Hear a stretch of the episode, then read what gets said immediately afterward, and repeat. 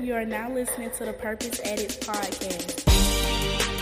You got to be willing to be vulnerable. You have to have the ability to self assess, and not everybody has the ability to self assess.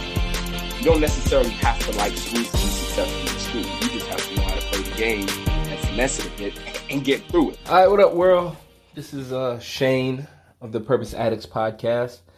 Um, Vic and I, we uh, as a part of our mission to bring you a podcast, one of the things we've talked about is um, coming on individually from time to time and sharing some of our ideas and our thoughts. And um, for my particular segments, um, I'm gonna do one or two things. I'm either gonna do something that blew my mind, or I'm gonna talk about being creative and hustling. Um, some of the entrepreneurial things that I've been working on. But for this particular segment, I think I want to go with what blew my mind. And um, again, we're in a place in this country where we're dealing with, if we're going to be completely honest, we're dealing with racism and hatred. Um, we're in the midst of the George Floyd situation. And um, I wanted to share a story with you of how this works out. Um, but not only are we dealing with the George Floyd situation, we're also dealing with the lady in New York in um, Central Park who called the cops on the guy because he asked her to put her dog on a leash. And the two stories kind of work together.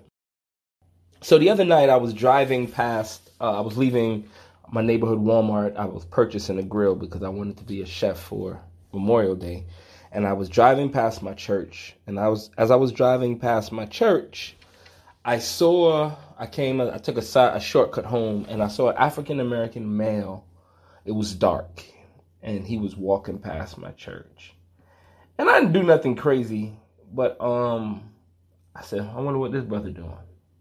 And if I'm being 100% transparent, in that moment I was I was profiling and, and it was it was um it was interesting because I have been profiled several times. I, I have plenty of stories of me being profiled and I know what it feels like. But in my mind, somehow I saw this brother walking and I'm like, hmm, I wonder what he's up to. He had a towel over his head. Anyway, keep moving. And as I get past the fella, I just look to see him. And it turns out that I knew the guy. And in that particular moment, I completely felt like crap because I'm like, here you are, Mr. Educated One, doing exactly what's been done to you and um, I knew the fella. It's somebody that I, I, broke bread with, somebody I've done business with, and someone that I call, although we don't speak every day, someone that I, I call a friend. Right? So it led me to think if I am capable of this as a black man, what are others capable of? And where are others' thoughts? And and this is the key. If we're ever, which I don't if I'm being I'm pessimistic. I don't think this is going to change. I think, um, well, I'm not going to go there. I, I, if we're ever going to get past this, each and every person is going to have to confront what's going on on the inside.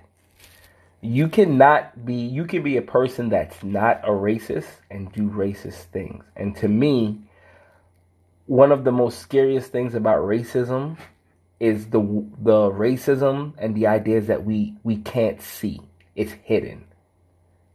And I think a lot of that goes on. Like you don't intend you might be a good person, but you don't see your blind spots. We don't see our blind spots.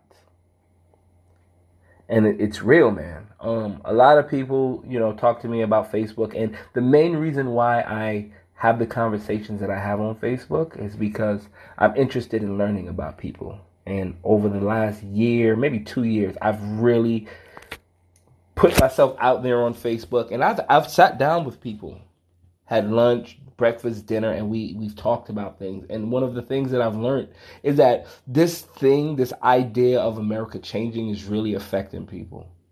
And people don't know how to deal with a changing America. And whether they want to admit it or not, they're not for a changing America because somehow they feel like they're losing their piece of a pie. Okay? So I really encourage people, and I have so many stories, man, about this kind of conversation that we could sit here all day, but I really encourage people, everybody needs to sit down and understand their bias and understand themselves. Be honest with yourself. What is it? Why is it? How can I get over it? And I think that's the only way this thing turns around. Um, I'm just I'm just amazed at how many people just sit around and act like black people are just making this up or the media is trying to propagate hate. It's guys, it's it's among us. It's with us. Um if you like what you're hearing, subscribe to the podcast. Um, Purpose Addicts, you could find us on Instagram at Purpose Addicts. Um, we have a Facebook page. Um, Purpose Addicts is available. Um, we're available on Apple, Spotify. We're going to keep this moving, man. We hope this is helpful. And again, I just encourage you guys to look inside and find the soft spots. You can do racist things, you can have hateful thoughts and not be that. And the, the key is to catch those thoughts and bury them. All right? Peace.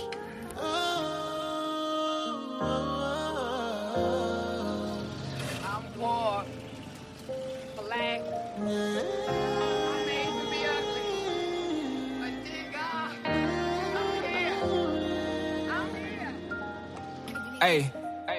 Learn how to love your black skin. Don't let them tell you you can't hang around your black friends. Black is beautiful, fell in love with my black skin. We got to grind twice as hard just cause we black men. It's harder for my queens with natural hair and black skin. They'll talk about you bad cause of your black skin. And hate you harder when you pull up in that black Benz. Learn how to love your black skin. Hey.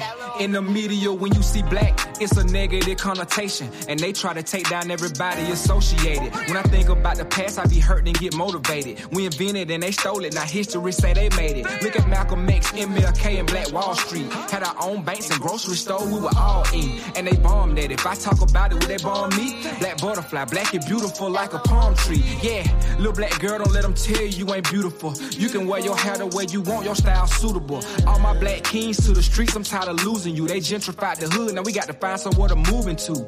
Damn, that's a fucked up situation. But we overcame every obstacle that we were facing. It made me proud to put a smile on our queen faces. Love your teeth, you don't need braces. Love your hair, it don't need straightening. Love your curves or your slim waists. Fall in love with your skin, girl, cause it's amazing. That melanin a part of you, so gonna embrace it. Gonna embrace it. Love your hair, it don't need straightening. Love your curves or your slim waists. Fall in love with your skin, girl, it is amazing. That melanin a part of you, so gonna embrace it.